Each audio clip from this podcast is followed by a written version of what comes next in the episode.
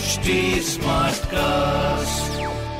आप सुन रहे हैं एच डी स्मार्ट कास्ट और ये है लाइव हिंदुस्तान प्रोडक्शन हाय नमस्कार मैं हूँ आरजे वैभव और आप सुन रहे हैं लखनऊ स्मार्ट न्यूज़ और इस हफ़्ते मैं ही आपका आपके शहर लखनऊ की खबरें देने वाला हूँ। खबर नंबर एक की बात करते हैं।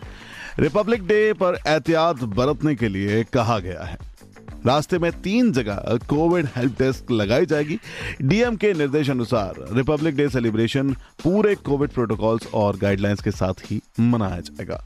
अगर खबर नंबर दो की बात करें तो ग्रीन कॉरिडोर के लिए कराए सर्वे में हुआ खुलासा। विशेषज्ञों का कहना है कि आने वाले 20 सालों में शहर में वाहनों की गिनती तीन गुना बढ़ जाएगी, जिसके लिए उन्हें आठ से दस वाली सड़कों को बनाना पड़ेगा ये सुझाव उन्होंने दिया हुआ है अपनी ओर से। वहीं खबर नंबर तीन की बात करें तो लखनऊ समेत यूपी के सभी शहरों के प्राइवेट और गवर्नमेंट मेडिकल कॉलेज व इंस्टीट्यूशन में नीट पीजी काउंसलिंग की प्रक्रिया के तहत रजिस्ट्रेशन शुरू हो चुके हैं।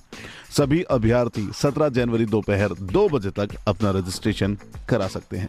यदि कुछ खबरें जो मैंने प्राप्त की हैं, प्रदेश के नंबर वन अखबार, हिंदुस्तान अखबार से।